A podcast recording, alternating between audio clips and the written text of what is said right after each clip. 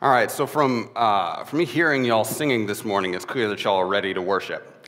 So I want y'all to make sure, as I often warn you, that your loins are girded. This is one of my favorite passages of Scripture. It's 10:45. We could be here for some time. So I hope you had your bathroom break and everything. And we can get this party started. So brothers and sisters, I'm really into superpowers. My favorite dream of all time was back in third grade when I dreamed that I had Spider-Man's powers, and it was wonderful. And every dream since then, I have tried to have Spider-Man's powers. But as I got older, I found out that superpowers are actually real.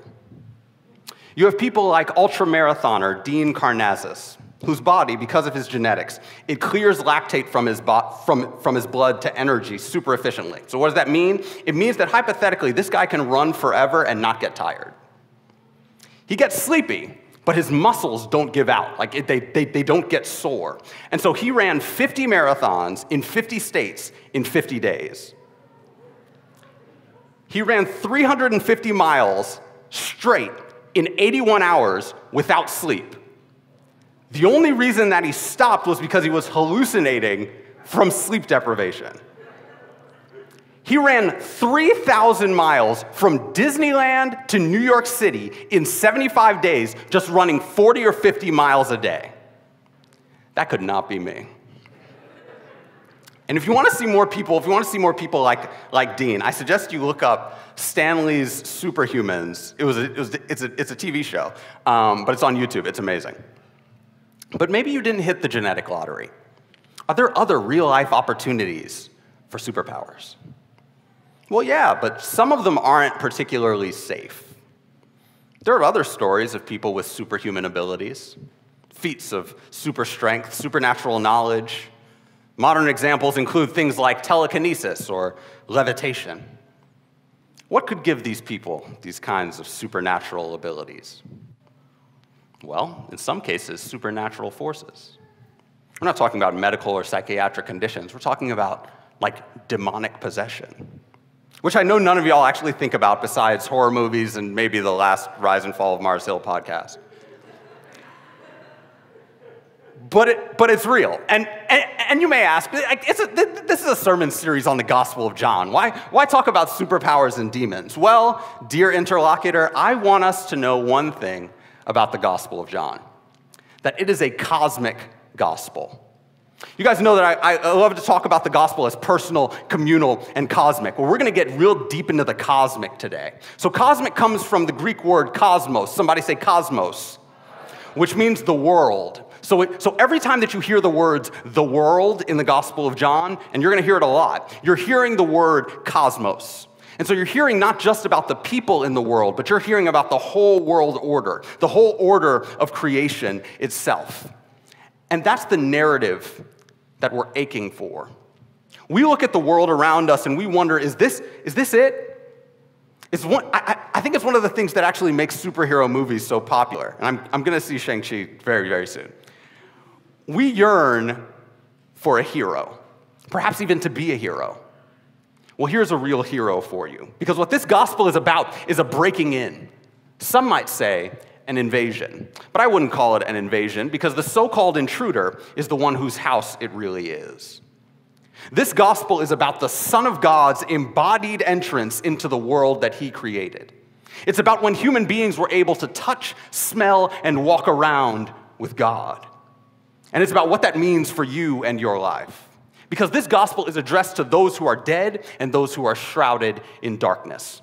This gospel is addressed to those who know that there's a bigger story than what they see. This is a gospel that's addressed to those who, like Belle in Beauty and the Beast, saying, there must be more than this provincial life. There is. There's a cosmic one. Please stand for the reading of God's word, John 1, 1 to 18.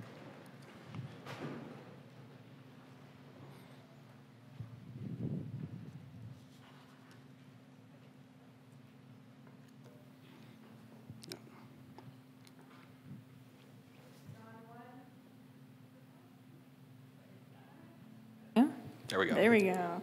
John 1, 1 through 18, NIV. The Word became flesh. In the beginning was the Word, and the Word was God, and the Word was with God. He was with God in the beginning. Through him all things were made. Without him nothing was made that has been made. In him was life, and that life was the light of all mankind. The light shines in the darkness, and the darkness has not overcome it. There was a man sent from God whose name was John. He came as a witness to testify concerning the light, so that through him all might believe. He himself was not the light. He came only as a witness to the light. The true light that gives light to everyone was coming into the world. He was in the world, and though the world was made through him, the world did not recognize him. He came to that which was his own, but his own did not receive him. Yet to all who did receive him, to those who believed in his name, he gave the right to become children of God. Children born not of natural descent, nor of human decision, nor a husband's will, but born of God. The Word became flesh and made his dwelling among us. We have seen his glory, the glory of the one and only Son, who came from the Father, full of grace and truth. John testified concerning him. He cried out, saying, "This is the one I spoke about when I said, 'He who comes after me has surpassed me, because he was before me.'" Out of his fullness we have all received grace, in place of grace already given. For the law was given through Moses. Grace and truth came through Jesus Christ. No one has ever seen God, but the one and only Son, who is himself God and is in closest relationship with the Father, has made him known. This is the word of the Lord. Thanks be to God.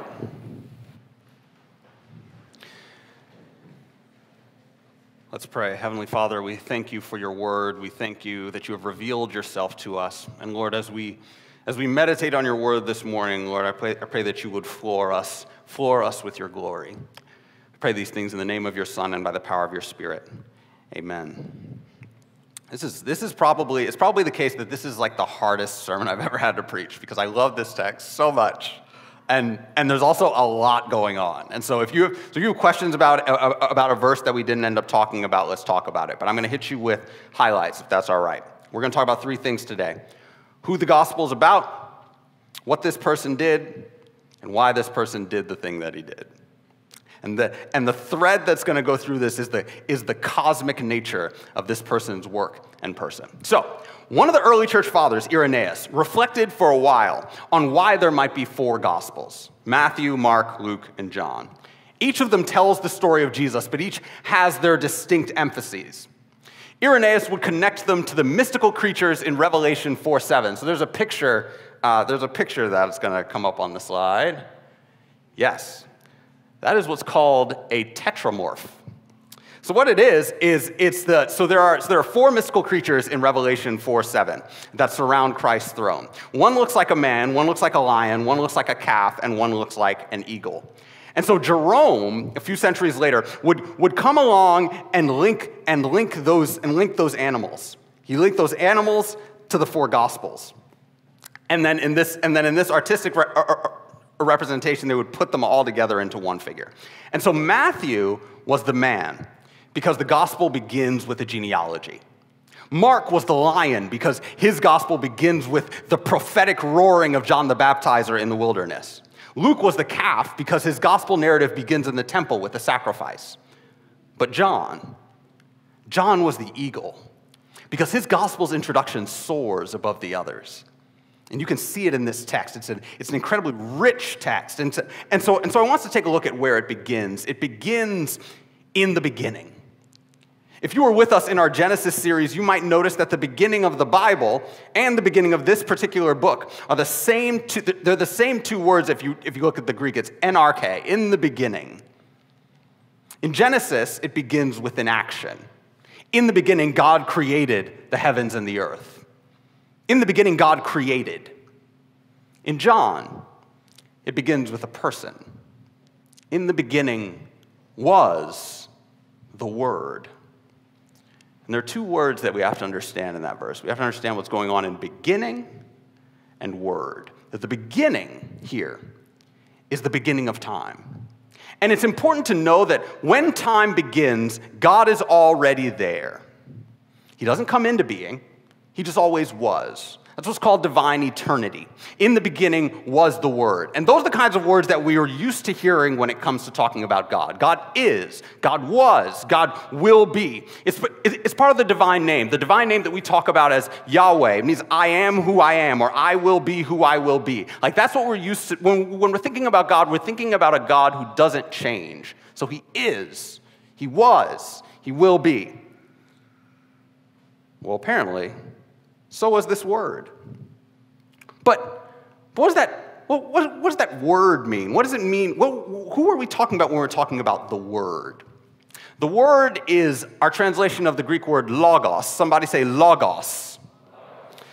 It's where we get the word logic. The church fathers picked up on this, that the word is the logic of the universe. It's the reason of the universe. This word is the one who upholds it, who keeps it going.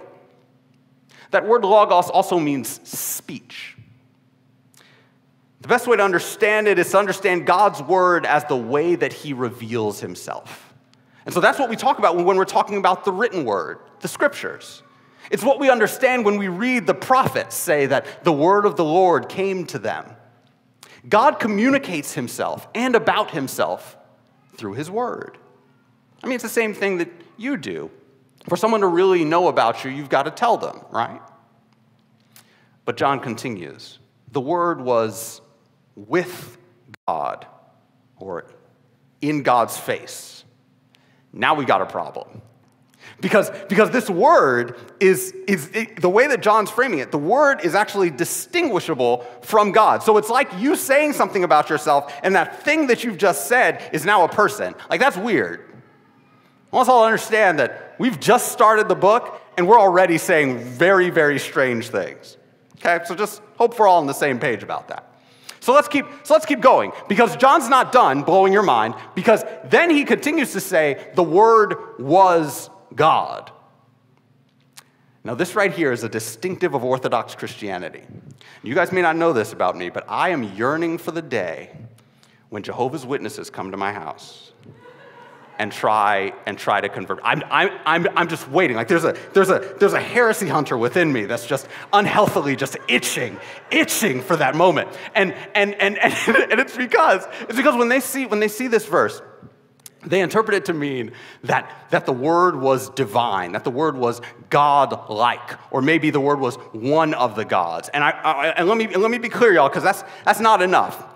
And that's not what John is saying. So Cyril of Alexandria, one of my favorite Greek church fathers, says this about John. He says, with clear sight and a keen mind, John inspects the prickly growths of evil that arise from the heterodox, and he runs at them full speed, so to speak, and wastes no time cutting them down from every direction, especially in speaking to an audience with Jewish roots. Something that's clear from the way that this text is soaked in the Old Testament. John knows that he's saying something radical here. He's talking to a fiercely monotheistic people. He's talking to a people whose very heritage is bound up in the refusal of false gods and idols. Yahweh is the only true God. That's Deuteronomy 6:4. Hear, O Israel, the Lord our God, the Lord is one. And then John says, okay, well, but I also got this word that's eternal, like God. This word is also in the face of God, so he's distinct from God. But also this word is God. That's only 2 verses of this book, y'all. Like this. and John's not going to let us breathe, because then he continues, and in verse 3 he says, everything was made by him, and apart from him, nothing was made that has been made. So the reader knows that if you've read the Old Testament, there are only 2 types of being. There's creator and there's creature. And this word is clearly in the creator category. And that's just the intro. Like that's the who. Like these first 3 verses, we've got these tremendous claims. So we know that this person is known as the Word, and we know that this Word is apparently God. What's so great about this person? John still has to tell us what it is that this word has actually done. How do we even know these things about this character called the Word? Well, I'm going to jump to the most surprising verse of this chapter and the summary verse, what Calvin calls the unutterable mystery. It's verse 14. And the Word became flesh and made his dwelling among us. The Word became flesh. Or maybe even more controversially, the Word began to be flesh. The Word became a human being. You remember at the beginning, we're used to hearing words about God like God is, God was, God will be, God doesn't change. And yet what this verse is saying is that the Word, this Word who has revealed himself to also be God, is becoming something.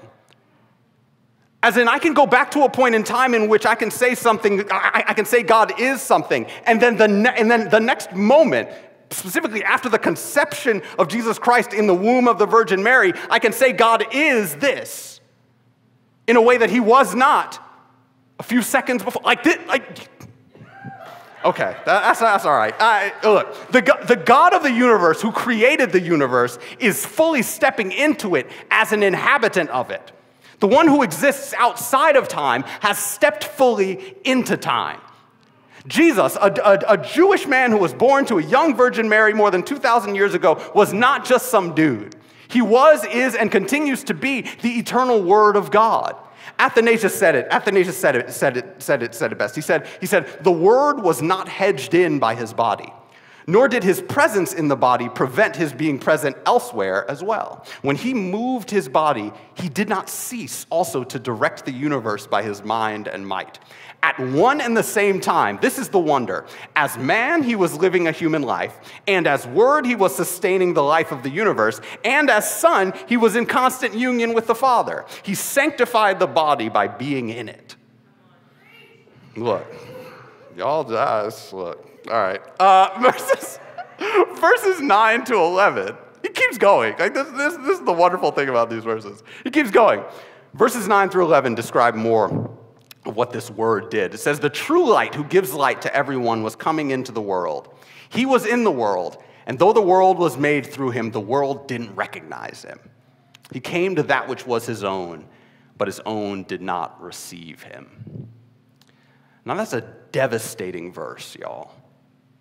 Before my dad got his current job, he was working all the time, and it was the first few years of my sister's life. And so there was a stretch of him going to work early and coming home late. And so he came home early one evening, especially to say hi to his new daughter, who he'd held in his arms when she was born and who seemed to recognize him even then.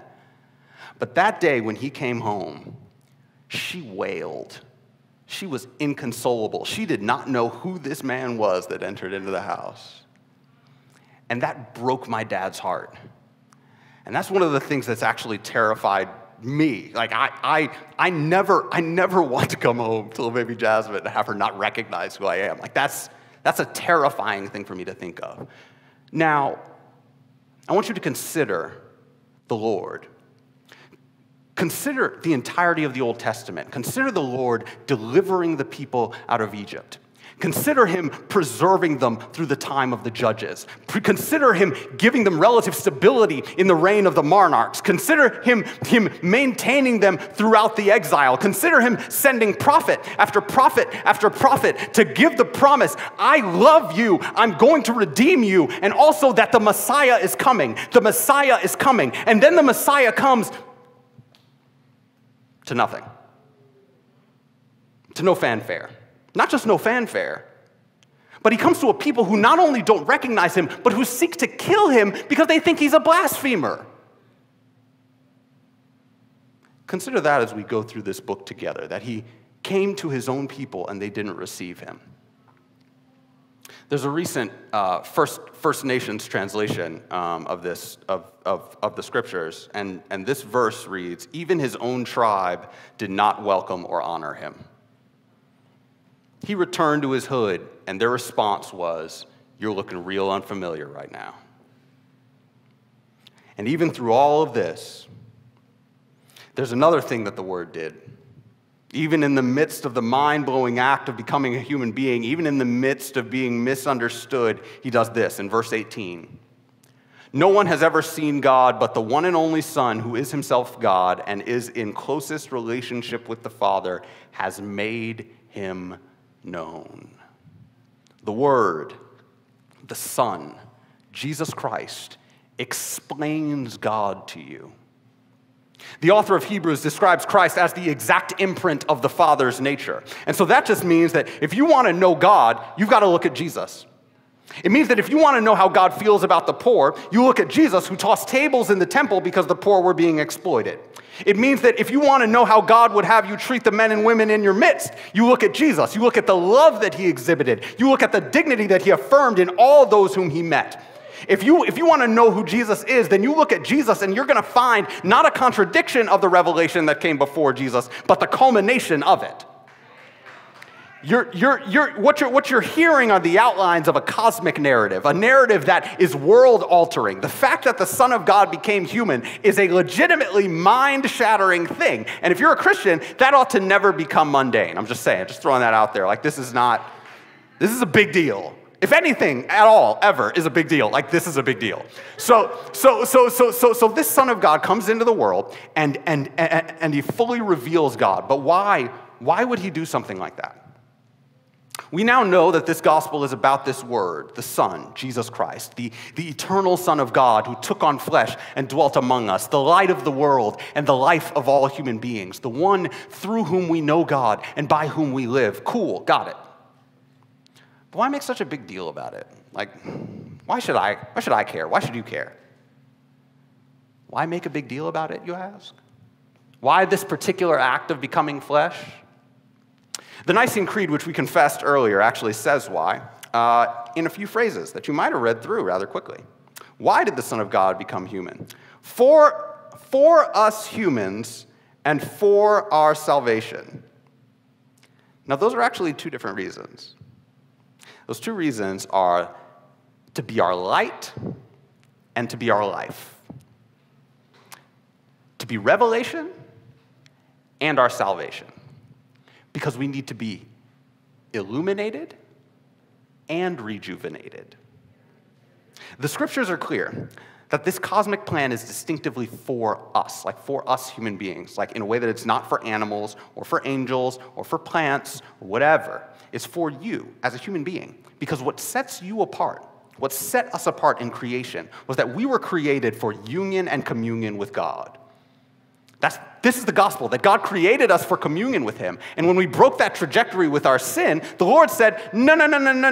Like, you're not going to mess up my plan. So now I got another thing coming. Now I'm going to have to come down personally. I'm not going to send anybody else. I'm going to come down myself, because you are my people, and I am going to be your God. And dear brother and dear sister, that has always been the goal. From Genesis to Revelation, we're reading a Bible that is all about God saying, I'm going to be with you, and we're running the other way, and he's like, no. The incarnation is the midpoint of that story, the top of the mountain, the cosmic intervention that sets history aright. The Son of God becomes man because he sees us fumbling around in the dark, thinking that we know him, thinking that we know the way to live, thinking that we know the way forward. And it's important to understand that this act is a supreme act of grace. John says this in chapter 1, verses 16 to 17. This is one of the reasons I love the NIV in this chapter, because verses 16 and 17 really draws it out. He says this: out of his fullness we have all received grace in place of grace already given. For the law was given through Moses, grace and truth came through Jesus Christ. So what John is saying there is that the law was the way in which God graciously revealed himself to his people in the old covenant. So he's like, this is what sets you apart from the rest of the world. I'm going to give you the law. I'm going to tell you the way that I want you to live. I'm going to tell you what a relationship with me looks like. I'm going to give you the sacrificial system. This is a gift of my grace. It is one of the things that frustrates me to no end is the way, it really does, is that it is when people frame the law of God as an obstacle or as a bad thing. That is fundamentally contrary to what the scripture says about the law. It is a gift of God's grace. It's a gift of God's grace that he tells us, this is the way that I want you to live. Yes, we fail, but he by his Spirit equips us to actually obey him. And it's good for us. And this is what John is saying, that is a grace. But in this new covenant, he has revealed himself through his beloved Son, in whom we find grace and truth. Dear brother, dear sister, you are invited to get to know the living God. He became a human being for us. But he also became a human being for our salvation, because we need to be saved from our sin, which has separated us from our Creator. Our sin has put us on a trajectory toward hell, toward damnation, toward eternal separation from God. But we don't have to wait until then to get those consequences, because our sin has personal, communal, and cosmic effects. Sin has broken our relationships. It's broken ourselves. It's torn our world apart. And all of creation groans because of what we've done. And Christ's redemption has to touch all of it. In 1892, my personal hero, anti-lynching activist, Ida B. Wells, in resistance to the gruesome and widespread American phenomenon of racialized lynching, she said, "The way to right wrongs is to turn the light of truth upon them." Her words echo John 1, that the light shines in the darkness and the darkness has not overcome it. And those words echo Genesis 1. Because what's the first thing that God does and God says in creation? He says, "Let there be light." And he saw that the light was good, and he separated the light from the darkness that, according to the scriptures, hovered over the face of the waters. But the point that the Apostle John and the activist Ida are making is a slightly different one. Because, brothers and sisters, we live in a world of darkness, a world of death, of confusion, of injustice. If we consider our days, they're filled with new challenges, new responsibilities. But I'll bet something else is true. I'll bet you and I don't really know how to deal with those things. We don't really know how to raise our kids. We're just making it up as we go. We don't really know how to love our neighbors. We're sometimes just kind of making it up as we go. We don't know whether we're supposed to move cities or not. If there's one thing that we all have in common, it's probably just an almost oppressive air of uncertainty. It's not almost oppressive. It's like actively overwhelming. And on top of that uncertainty, which is a kind of darkness, there's also the presence of active evil. Murder, sexual assault, lying, cheating, theft, drunkenness, pride, envy, lust, the list goes on. And when John refers to the light shining in the darkness, he's talking about the eternal Son of God breaking into a sinful cosmos, a cosmos of overwhelming evil and uncertainty, the cosmos in which we live, the cosmos that overwhelms us. When we look around at a country where racial hate crimes are on the rise, especially against our Black and Asian brothers, sisters, and neighbors, as we look around in a state where immigrants are regularly treated like and spoken of as parasites, I think of a billboard I see every time I drive up to the airport of a candidate for governor saying, "Stop giving illegals our money."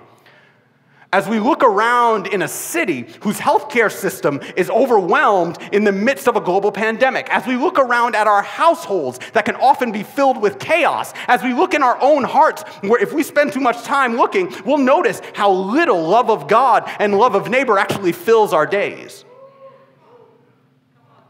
Death, dehumanization, and darkness basically are our world.